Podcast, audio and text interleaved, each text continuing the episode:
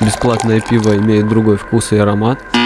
Покорнейше прошу пиво Шарикову не предлагать.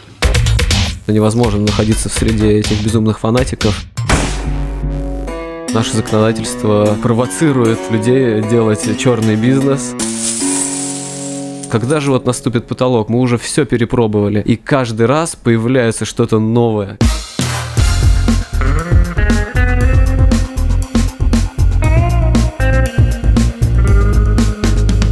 Два пива, пожалуйста. Всем привет! Я Олег Короткий, журналист и домашний пивовар. Вы слушаете подкаст «Два пива, пожалуйста». Напоминаю, что если вам нет 18 лет, то это удовольствие не для вас. Срочно выключайте. Два пива, пожалуйста. Герой очередного выпуска. Игорь Максимов, один из четырех пивоваров и SEO пивоварни. Привет. Привет. Сегодня очень необычное место, потому что обычно мы встречаемся э, где-то в барах, ресторанах, а сегодня мы на пивоварне. И это удивительная история не только в том, что мы на пивоварне, а в том, что мы на пивоварне, и здесь не шумно. Потому что обычно шум, гам, тарарам, посудой гремят, там какие-то процессы. А здесь у ребят есть такая прекрасная тайная комната для встреч. Я уж не знаю каких. Два дивана, стол. Вот сюда мы добавили наши микрофоны и звукозаписывающее оборудование и, в общем, превратили ее в маленькую радиостудию прямом смысле этого слова. Давай начнем с арифметики, если ты не против. Четыре пивовара. Кто это такие? Четыре пивовара, но начинали мы пивоварню как четверо друзей. Начинали варить пиво дома. Над названием долго не думали, э, так и назвались четыре пивовара. Э, Сергей Глинкин, э, сейчас главный пивовар здесь, который занимается технологией в основном Так. и варками. Евгений Истомин, сооснователь, он занимается немножко финансами. Угу. И четвертый был Дмитрий Гус, он вышел из проекта на каком-то этапе, когда нужно было вкладывать либо деньги, либо свое время, либо и то, и другое. Перспективы на тот момент были весьма туманны, э, и он решил выйти. В принципе, это было вполне разумное решение. Денег э, личных это приносит минимум, мы все деньги вкладываем в развитие в основном, и Подожди, ну вот здесь огромное помещение. Я впечатлен, во-первых, размахом, потому что когда мы сюда ехали с женой, я думал, что, ну, такая какая-то маленькая, наверное, скорее всего, пивоваренка. Я особо-то не, негде было посмотреть, как вы развернулись. А тут, получается, помещение площадью сколько метров? тысяча. Тысячи метров, да еще и в двух плоскостях, то есть здесь сделано вторым этажом мезонин промышленный. Получается общая площадь, наверное, ну, 1,4, да? По ощущениям, 1300. Наверное, да. И сколько людей работает сейчас на пивоварне? Я думаю, что 15. Ты думаешь или ты знаешь? Кто здесь генеральный Ре- директор? Ребята на розливе и сборке заказов периодически меняются. Мы берем э, новых, кого-то увольняем, и есть небольшая ротация рабочих, поэтому на данный момент 15. А какой сейчас объем производства? Около 50 тонн, чуть больше. И сколько регулярных сортов при этом? Регулярных сортов при этом два. Неожиданно. Зависимость и острая зависимость. Все остальные ротируются, и мы постоянно пытаемся делать новинки, пытаемся Ага. работать над новыми вкусами. Это очень интересно. Но это не тот случай, когда вы тупо не можете повторить один сорт дважды, и поэтому вынуждены разрабатывать новый сорт лепить новую этикетку? Нет, конечно, мы повторяем э, сорта периодически, но хочется делать новое и новое, поэтому пытаемся работать над этим. А вы еще дополнительно варитесь как контрактники, потому что вам не хватает мощности. Да. Где варитесь, расскажи. А, Мы варимся в городе Коврове. Есть э, одна пивоварня. Часть объема довариваем, потому что своих не хватает мощностей. Как у вас это происходит? Что вы делаете для того, чтобы не понести имиджевый урон, как это часто бывает с контрактниками? На каждую варку это минимум 4 визита на пивоварню, то есть на саму варку, на замеры, на задачу дополнительных ингредиентов э, перед розливом и на розлив. Везде, где мы варились по контракту, мы так делали, потому что наш продукт для нас очень важен. И то, что мы делаем, это же наше лицо. И это лицо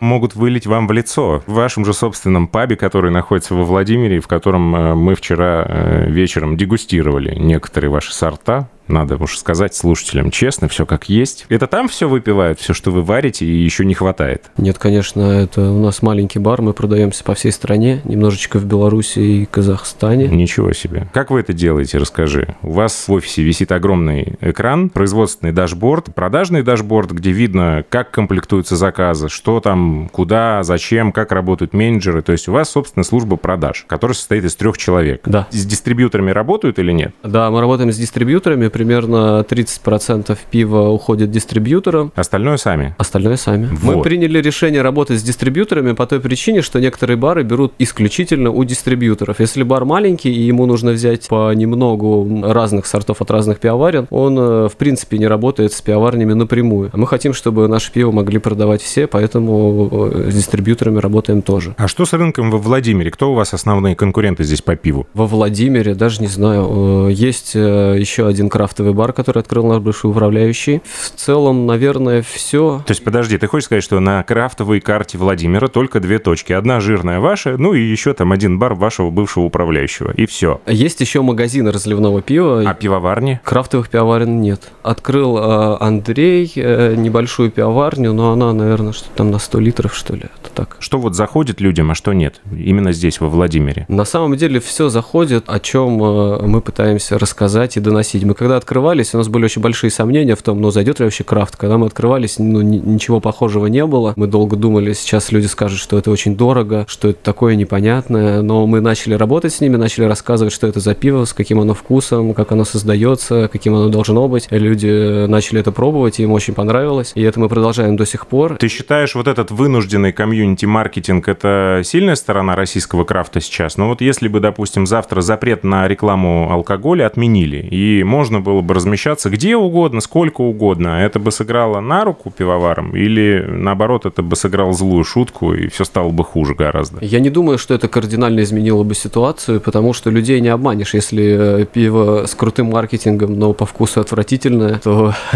не думаю, что его ждут большие продажи и спрос. Давай немножко сменим тему. Расскажи про обучение барменов. У вас есть еще такой побочный продукт. Это сайт Бир Rules. Вы это дело все замутили для себя, наверное, прежде всего. Э, тема стала продуктом, но этот продукт не выстрелил, так как вы задумывали. Что я хочу спросить? Во-первых, как ты думаешь, почему так произошло? И во-вторых, что вы будете менять в этом продукте? Как вы его собираетесь допиливать для того, чтобы привлечь аудиторию туда? Наша основная задача не привлечь аудиторию, а сделать так, чтобы люди разбирались в пиве больше, в первую очередь бары, чтобы они могли лучше работать с гостями, потому что мы видим, что не все работают так, как мы. Э, некоторые ничего не рассказывают про пиво, а это делать нужно обязательно. И чтобы в барах могли иметь возможность учиться, э, обучаться, лучше разбираться в пиве, для этого мы и сделали в первую очередь для себя, и во вторую очередь для всех остальных. Не было задачи сделать какой-то суперкоммерческий продукт, мы просто хотим, чтобы люди лучше разбирались в пиве. Свое первое оборудование вы собирали буквально вот на коленке. На чем работаете сейчас? Расскажи, что там у тебя за шести или сколько, восьми посудный варочный порядок, 12? Шестипосудный. Часть оборудования российская, часть китайская китайская, часть собирали сами. Мы и как домашние пивовары очень глубоко вникали в технологию и смотрели, как сделаны большие заводы, маленькие, все остальные. Пытались сами что-то делать, и поскольку разбираемся в этом, то заказываем под свои нужды свои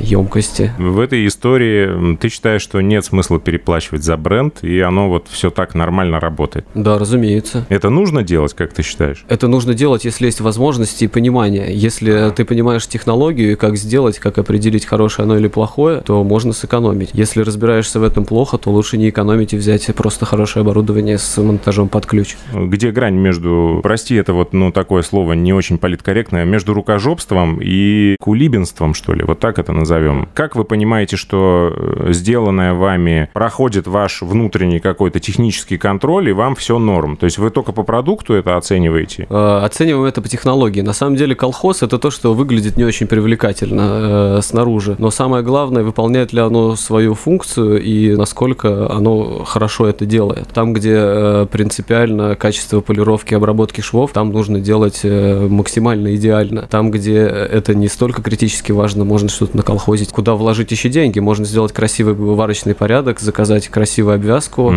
а можно заказать еще танков и увеличить э, мощность, чтобы справиться со спросом. Мы выбрали второй вариант. Сейчас к нам едут еще танки рынке. Кстати, кто не читал, история пивоварни 4 пивовара довольно подробно описана на vc.ru. Сторителлинг 99 уровня, как я для себя обозначил. Мой комплимент тебе, как автору. Первое прочтение книжки Кунца. И такой, раз, шок. Варили пиво, получили партию осколочных гранат. Приключения. Даже кусочек процитирую. В результате однажды у нас получилась партия осколочных гранат. Первая взорвалась сама, прямо в холодильнике. Остальные взрывали палкой, предварительно накрыв бутылки одеялом. Отделались испугом и легкими царапинами. Вот расскажи, пожалуйста, подробнее для тех, кто не читал, какие были вообще э, чувства и эмоции э, на том этапе пути, когда все только начиналось, и вы э, вставали на ноги? Мы всегда очень любили пиво и пытались работать с ним, делать лучше, делать интереснее, разнообразнее. И когда запустили коммерческую пивоварню, мы делали ровно то же самое. Единственное, что в широкую нас никто не знал, и сначала мы встречали такой негатив и скепсис. Но когда ты лезешь в такую тему, как пивоварение, у вас же ни у кого нет такого профильного образования. Нет. Очень важен мотив. Какие у вас были мотивы? О чем вы думали, когда вы вот это все собирали? Мы думали о пиве. Мы всегда фанатели пивом. Пытались сделать классное пиво, делать его больше, интереснее. И это и есть основной мотив. Работать над пивом и э, нести пиво людям. Ваш основной метод познания мира – это метод проб и ошибок? То есть вы делали, ошибались, вносили поправки, еще раз делали, опять ошибались там. И ну, пока шишек не набили на всех Ну, конечно. С другой стороны, мы э, читали много литературы и российской, и зарубежной, пытались смотреть опыт. В настоящее время весь опыт достаточно открыт, нет никаких секретных дедовских технологий, и все можно изучить. Нет, дедовский как раз есть. Ногами помять виноград, нацепить перчатку сверху, как это. Ну, то есть во все можно вникнуть, не боги горшки обжигают, э, во всем можно разобраться, и почему бы это не сделать. Еще одна цитата из блога. Первый раз было очень жалко выливать неудачную варку. Все стояли со скорбными лицами и прощались с пивом, заполняющим раковину. Да. Поэзия. Сколько пива вылили за все время? Я не считал, но периодически выливали, да. Очень жалко было выливать первые домашние варки, когда это пиво было на вес золота, когда только только сварили. Ага. Вот. Э, может быть, первое коммерческое пиво неудавшееся тоже было жалко выливать. Потом это просто, ну, нельзя же продавать неудачное плохое пиво людям. Мы сами не можем это пить, разве можно это продавать? Перегнать на, на алкоголь? Мы часть отдавали самогонщикам, но потом просто выливали. Самогонщики тоже не обязательно, и большой объем они взять не могут, что тонну пива домашнему самогонщику отдать. Зато сколько средств для дезинфекции рук ты в эпоху коронавируса, это же такая штука нужна. Расскажи, пожалуйста, как дела с сырьем здесь у вас во Владимире? Откуда вы завозите солод? Какой солод? Э, какой хмель используете? Какими дрожжами пользуетесь? Мы используем все то же самое, что и делают другие пивоварни. Не так много поставщиков солода и хмеля. Мы отбираем, работаем с разным, мы работаем и с э, зарубежным солодом, и с российским солодом, и с американским хмелем, новозеландским, э, со всеми разными. Дрожжи используем и сухие, и чистые культуры. Используем все и пытаемся тестировать и пробовать новое всегда. А сколько генераций дрожжей проходит? Ну, в основном нулевая генерация. И дальше? Да. А что с водой? Клязьма? Водопроводная вода, которую мы пропускаем через фильтры, через осмос, угу. и затем под каждую варку готовим солями нужный профиль. На каком уровне сейчас микробиологическая работа с вашим пивом? А, вот мы сейчас в процессе создания лаборатории. Мы когда были домашними пивоварами, занимались этим, смотрели в микроскоп, считали клетки, там сели. Когда стали коммерческими, времени на это стало не хватать. И вот только сейчас возобновляем эту работу, будем смотреть, что у нас с чистотой микробиологической и заниматься более плотно чистыми культурами, чтобы получать профиль пива еще лучше. Сколько вы сейчас даете гарантию на пиво? От 90 э, до 360 суток. И э, зависит это в основном от э, того, насколько насколько оно сохраняет первоначальный вкус ароматический профиль. Потому что mm-hmm. если это хмеленые сорта, они через три месяца теряют всю свою ароматику. Пиво не испортится, его можно будет пить безопасно, но это будет не то пиво, которое мы задумали, поэтому мы ставим на такое пиво срок годности 90 суток. Mm-hmm. То пиво, которое сохраняется долгое время, ставим больше срок. Микроскоп у вас уже был на этапе домашнего пивоварения, насколько я знаю. Да. Очень увлекательно, и уже сейчас вы могли бы вывешивать здесь где-то на стенде фотографию работник месяца, фотографируя дрожжу фас профиль и ну, самую толстенькую такую выбирать, которая больше всех дел сделала. Следующий вопрос вот какой. Да, это, кстати, в продолжение беседы. Вкусное и качественное пиво – это не всегда одно и то же. Конечно. Бывает очень вкусно, но совсем некачественно. Бывает очень качественно и совсем невкусно. Это вот две такие противоположные стороны. Можно ли сварить одновременно вкусно и качественное пиво, но, маленькая ремарка, находясь дома? Вы вот когда дома все это делали, вы ориентировались больше на вкус, на эмоции, эмоции или на качество? А качество это вопрос такой неоднозначный. Качество это что такое? Это дефекты пива. Ну вот та же самая да? стабильность, например, вкусовая. Как домашник ты задумывался об этом? Нет, конечно. Домашнее пиво выпивалось моментально, и стабильность не было возможности проверить. Поэтому ориентировались мы в основном на вкус. Стабильность там была только одна. Постоянно забитый чем-то холодильник. Да-да. Супруга не даст соврать. На самом деле, я считаю, что российские пивоварни сейчас э, крафтовые на очень высоком э, уровне дефектов в пиве встречается крайне мало, а все остальное это вопрос вкуса, насколько это вкусно, насколько соответствует ожиданиям, насколько это соответствует стилю. Очень правильную вещь мне сказал Евгений Смирнов. Общий уровень крафтового пива в России упал, и это хорошо, потому что многие новые игроки вышли на рынок, которые еще не набили шишек, и сейчас методом проб и ошибок пытаются выйти тоже на свою новую орбиту. И чем больше таких участников рынка, тем лучше, потому что когда-то их было мало, и вариантов было немного просто. Вот в чем беда. Ну да, когда ты запускаешь пивоварню, какое-то время требуется на то, чтобы наладить работу, добиться стабильности и качества. Количество пивоварен растет, и количество хорошего пива растет, и количество пивоварен, которые делают э, отличный продукт, тоже очень большое. И в целом уровень российский, я считаю, очень высокий. У вас есть амбиции покорять Запад, например, удивить кого-то там в Германии, как заговор, например? Сейчас сложно говорить об этом, нам бы Россию покорить. Я заметил одну деталь вчера, когда мы выпивали в вашем пабе, дегустировали. Мы не пьем, мы дегустируем. Ты наравне со всеми заплатил за пиво, которое выпил. И я считаю, что это очень правильно, потому что я тысячу раз наблюдал, когда владелец бизнеса игнорирует элементарное правило этого бизнеса, что товар должен быть оплачен. Ну, там, может что-то взять с полки, выпить, там, кому-то подарить, отдать, вот так вот сказать, на, иди, там, пей. Это, с одной стороны, демонстрирует твое отношение к тому делу, которым ты занимаешься, и это вызывает огромное уважение, должен тебе сказать. Во-вторых, это очень дисциплинирует людей, которые на тебя работают, потому что они видят, что собственник бизнеса не какой-то там фраер, залетел, схватил, как этот стервятник, и побежал по своим делам. Так наверняка было не всегда. Всегда. Всегда. Мы с самого начала решили, что за пиво нужно платить. Бесплатное пиво имеет другой вкус и аромат. Во, слышите, ребят? Слышите?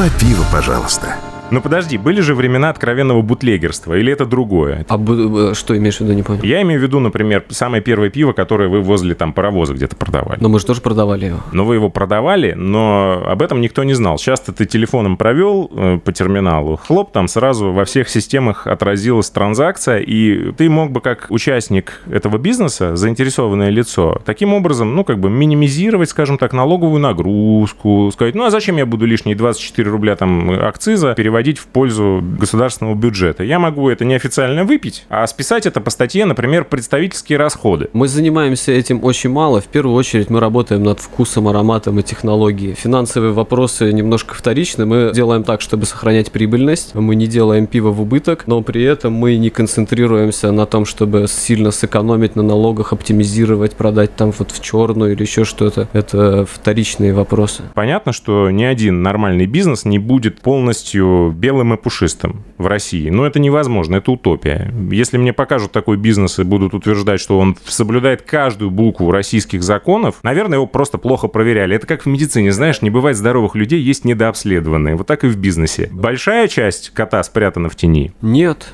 Совершенно нет. Очень маленькая и постоянно уменьшается. Все идет к тому, чтобы прийти практически к полной легальной работе стопроцентной. Очень растет доля безнала, все расплачиваются Как картами. ты относишься к тем, кто выбирает другую сторону и уходит скорее в тень? Я встречал на Бивиале, кстати, где мы с тобой познакомились, э, нескольких людей, один из которых мне честно сказал, что вы знаете, я могу быть вам интересен как герой вашего подкаста, как черный пивовар. У меня был бизнес полностью легальный, но меня задолбали проверки. Я принял решение уйти в тень. И мне норм, сказал он. Если что, звони. Во-первых, не могу осуждать, разумеется, таких людей. Наше законодательство провоцирует людей делать черный бизнес. С другой стороны, э, невозможно вырасти до больших э, объемов, масштабов, имея только черный бизнес, особенно что касается пива. Поэтому мы пытаемся по максимуму соблюдать все, что возможно. Но есть какие-то вещи, которые в принципе невозможны. Нельзя сделать имперский стаут с какао-бобами, например. Там определенная выдержка. А у нас все пиво, срок годности максимальный по закону 2 года. А оно только в 3 года, условно, начинает быть тем пивом, которым его задумывал пивовар. Вот, вот как сделать так, чтобы и рыбку съесть, и кости сдать? На самом деле э, срок годности начинается от момента розлива. А если технология подразумевает то, что оно дображивает в бутылках, его надо сейчас разлить, наклеить этикетки и убрать на склад, чтобы оно там еще 5 лет стояло, а мы не можем это сделать законно. Как? Ну да, никак. Ну да, никак. Получается, что, видишь, вот эта часть кота все-таки Есть ограничения, которые не позволяют делать часть напитка. Напитков. Э, вот это сильно смущает, и это не очень хорошо. Ладно, что мы все о проблемах, да о проблемах. Давай о чем-нибудь хорошем. Мы вчера листали тапок так ожесточенно, там смотрели какие-то комментарии, и все это было очень интересно и увлекательно. Расскажи, пожалуйста, про пиво, которое ты считаешь просто вот главным предметом собственной гордости. А,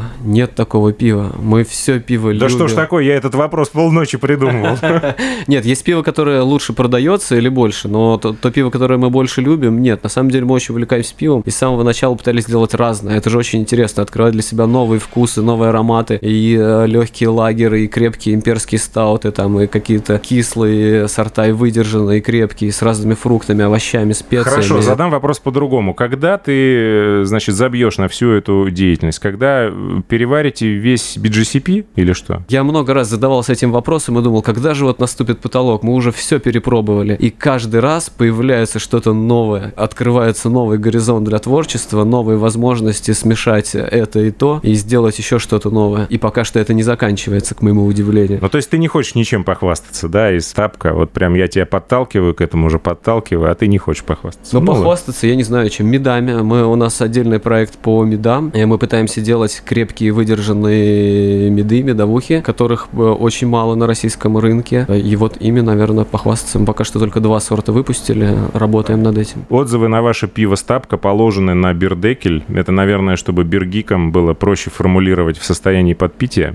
Я процитирую. Горечь есть, а тела нет. Ароматизатор химозный. Два года назад было плотнее. Для взюзю водянисто на глотке, ну и так далее. Как вообще относитесь к критике? Первая критика была очень болезненна, э, особенно первые плохие оценки. Мы просто... Ну что это было? Депрессия, алкоголизм, я не знаю, попытки самоубийства. Как вы реагировали? Депрессия, наверное, да, остальное нет. Мы э, пытались взять себя в руки и работать больше и лучше над напитком. Работать и работать. Все, что нас не убивает, делает нас сильнее, да. так что ли получается? Да. А расскажи про историю с недоливом на Пикабу. Это свидетельство бдительности, кстати, недремлющей общественности или нет? Что это было. Ну да, на самом деле э, это мы извлекли пользу из этого. У нас действительно был недолив в каких-то банках, и мы усовершенствовали технологию. Сейчас следим за этим более внимательно. Конечно, резонанс такой может быть не стоящей проблемы. Мы бы это сделали, даже если просто нам написал кто-то в личку без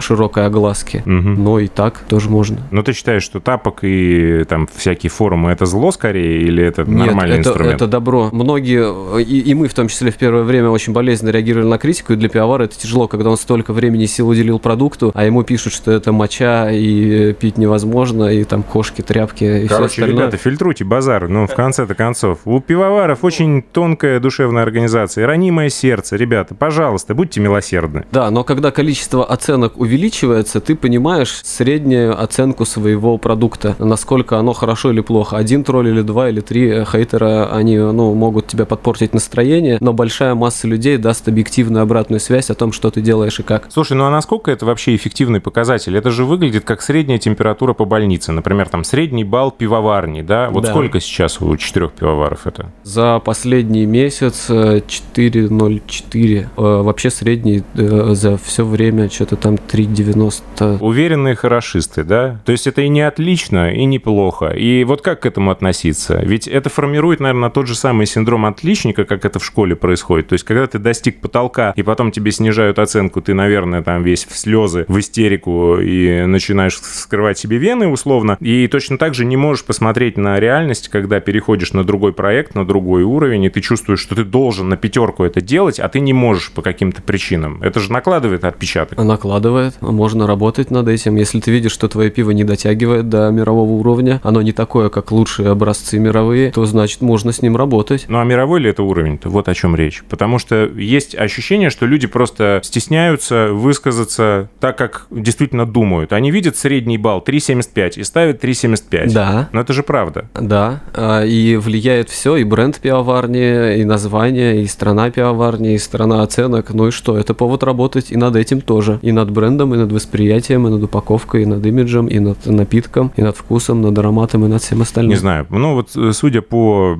твоему описанию и тому, что я вижу, мне кажется, что это больше похоже на какую-то игру в кошки-мышки, ссылочки, нежели чем на сбор объективной информации от потребителей. В советское время, как сейчас сказала бы моя мама, да, вот в советское время, значит, была эта книга жалоб и предложений, и там каждый мог написать все, что угодно. Кто-то писал что-то, если, ну, не в порядке, срочно примите меры. Обвесили на 200 граммов, там э, два носка и оба левых, безобразие. Но здесь же то же самое получается. Но на самом деле я считаю, что это очень крутой инструмент, и у, у пивоваров, как ни у кого другого, есть возможность моментальной обратной связи от э, своих потребителей, и пивовар сразу знает, испортилось ли его пиво или нет, хорошее оно или плохое. Угу. Это очень круто. Никакая книга отзывов, жалоб и предложений не, преда... не, не предоставит понятно. тебе настолько широкую обратную связь. Насколько она будет объективна, ну вопрос, конечно. Но при большом количестве отзывов и оценок, я думаю, что объективность достаточно высокая. Кто рисует вам этикетки? Часть этикеток рисуют иллюстраторы, часть находим на фотобанках. На... Вот ты считаешь, вы заморачиваетесь или не заморачиваетесь? Заморачиваемся, да. Даже если это иллюстрация с фотобанка, мы работаем над композицией, ага. над... Э... Обертка это важно. Обертка это тоже важно, да. А кто придумывает название? Доза, Страна лентяев, Копоть черной пантеры. Я, кстати говоря, как-то упоминал название этого пива в Суе, когда э, в негативном ключе, значит, э, решил пройтись по раухам, и меня убили на повал, значит, ваша Копоть черной пантеры, и еще я брал аляскинскую AF Ятла Йокль, прости господи. Ага. И сравнивал я это, естественно, с какой-то бамбергской классикой, которую люблю и уважаю, и мне как-то, ну, не очень, потому что это копоти там было слишком много, ну, неважно. Это не бамберг, да. Этот вот креатив, он откуда? Похищение человеков инопланетянами, вот вчерашнее, да, дегустировавшееся нами пиво. Во-первых, человеков, вот интересная словоформа такая, с точки зрения русского языка не очень правильно.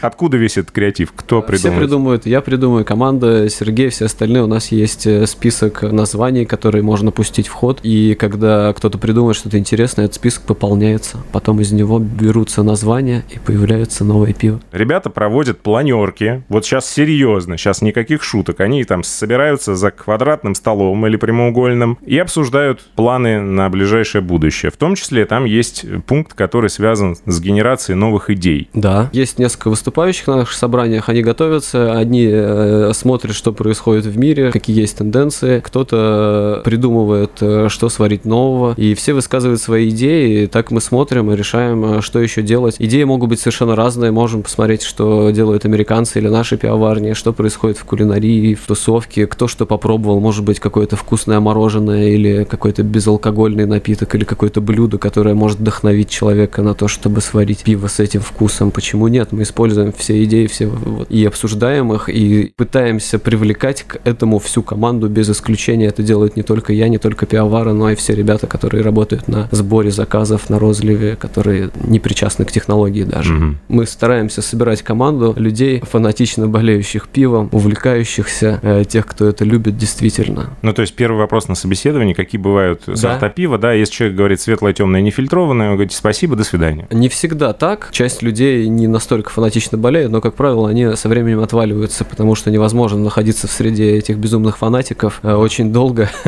Сумасшедшая атмосфера, да. Но на собеседованиях, конечно, первый вопрос, который мы спрашиваем, как у вас дела с пивом, что вы пробовали, пробовали наше, пробовали другое, что вам нравится, что нет. Пытаемся оценить, насколько человек любит пиво. Часто бывает, что на начальном этапе бизнесмены очень щепетильно относятся к этому контексту, да, в котором они находятся, а потом, когда уже встают на ноги, немножко подзабивают на эту тему и все меньше и меньше смотрят по сторонам, что делают конкуренты. Вот вы мониторите? Да, разумеется, мониторим, но здесь э, двойная задача. С одной стороны, быть в тренде, но это меньшая часть, а большая часть это найти интересные идеи для того, чтобы сделать что-то еще новое и вкусное. Подсмотреть у конкурентов это не зазорно. Интересно сделать это вкусно или по-своему. А вот скажи, пожалуйста, важно ли при этом любить свой продукт искренне и э, безоговорочно? Я имею в виду, например, вы вот поняли, что в тренде томатный гозы, да? А вы его не любите, ну, допустим. Сможет пивоварня сделать что-то свое, если нет любви, но нужно обязательно выполнить эту задачу? Я считаю, что не сможет. Э, когда мы работали над томатным гозе, э, мы очень долго работали над балансом, пытались сделать такое пиво, которое понравится нам самим, от которого будет ну, восторг, которое будет очень-очень вкусным. Много мы его пьем или мало, э, это вот вопрос, конечно. Я сам лично пью очень мало томатного пива, потому что очень тяжело для пищеварения, но это очень вкусно, и мы работаем, докручиваем и делаем только то, что нам нравится нравится. Если пиво нам не нравится, мы его не выпускаем. Или пытаемся доработать, или выливаем. Совсем, наверное, неожиданный вопрос. Есть какие-то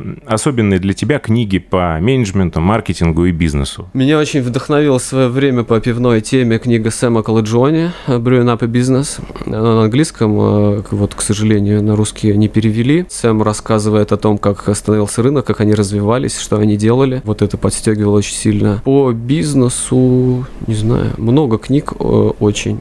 Какая-нибудь русская модель управления Александра Прохорова? Нет. Или Батарев, 45 татуировок там менеджера, продавана, личности? По продажам Батарев очень хороший, да, Ага. э, рекомендую. Сложные подчиненные у него сейчас вышла книжка, где всякие несуны и прочие Я купил, но деятели. еще не прочитал ее. Мгм. Да. Я вспомнил автора, но не вспомнил название Подсказка книги. «Звонок другу». Малькольм Гладуэлл. Две книжки. «Гений аутсайдера» и «Разговор с незнакомцем». Не совсем по бизнесу, но по восприятию... Еще один вопрос, связанный тоже с бизнесом. У вас была попытка, о которой ты написал тоже в блоге, попытка создания франшизы и выхода на рынок с франшизой паба, и она тоже не пошла. Да. Почему? Как ты думаешь? А здесь э, две причины. Первая это то, что мы требовали очень сильно фанатичности управляющего э, и пытались отсеять всех по максимуму. То есть мы пытались найти партнера, который будет погружен в тему примерно так же, как мы. Таких людей не нашлось. И вторая тема. У нас э, мало успешного опыта. У нас же один паб только в нашем городе. Несмотря на то, что он прибыльный и хороший, но это один паб. И для потенциального франчайзи это не очень круто, наверное. Какие коллабы четырех пивоваров самые ценные с точки зрения результата? И это только пиар, или это еще действительно обмен опытом, о котором говорят Это в первую многие? очередь обмен опытом. Очень интересно общаться с коллегами по цеху в рамках коллаба или без коллаба. Это очень круто. Всегда рождаются новые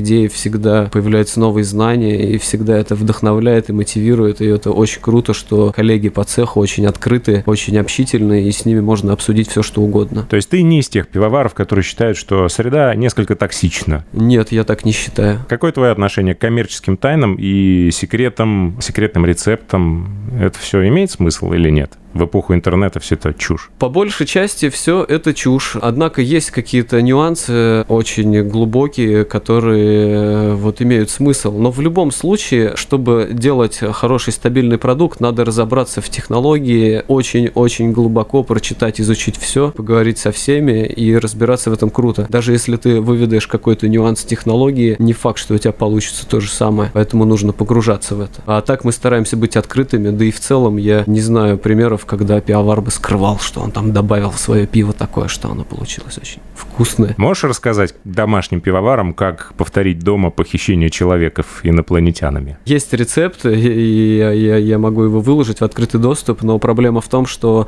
наш э, рецепт на большой объем э, в домашних условиях получится другим. Объем э, варки и брожения играет роль. Видели, наверное, есть рецепты брюдогов, Да-да-да, это называется «попробуйте, повторите». Попробуйте, повторите, да. Это рецепт на большую варку, а дома не выйдет. Ну хорошо, ловлю тебя на слове. Присылай рецепт, опубликую. Ребятам, может быть, будет интересно покопаться во всем этом. На самом деле, отличная, очень содержательная беседа, на мой взгляд, у нас получилась. Вопрос из зала есть. Ну иди к микрофону тогда, что.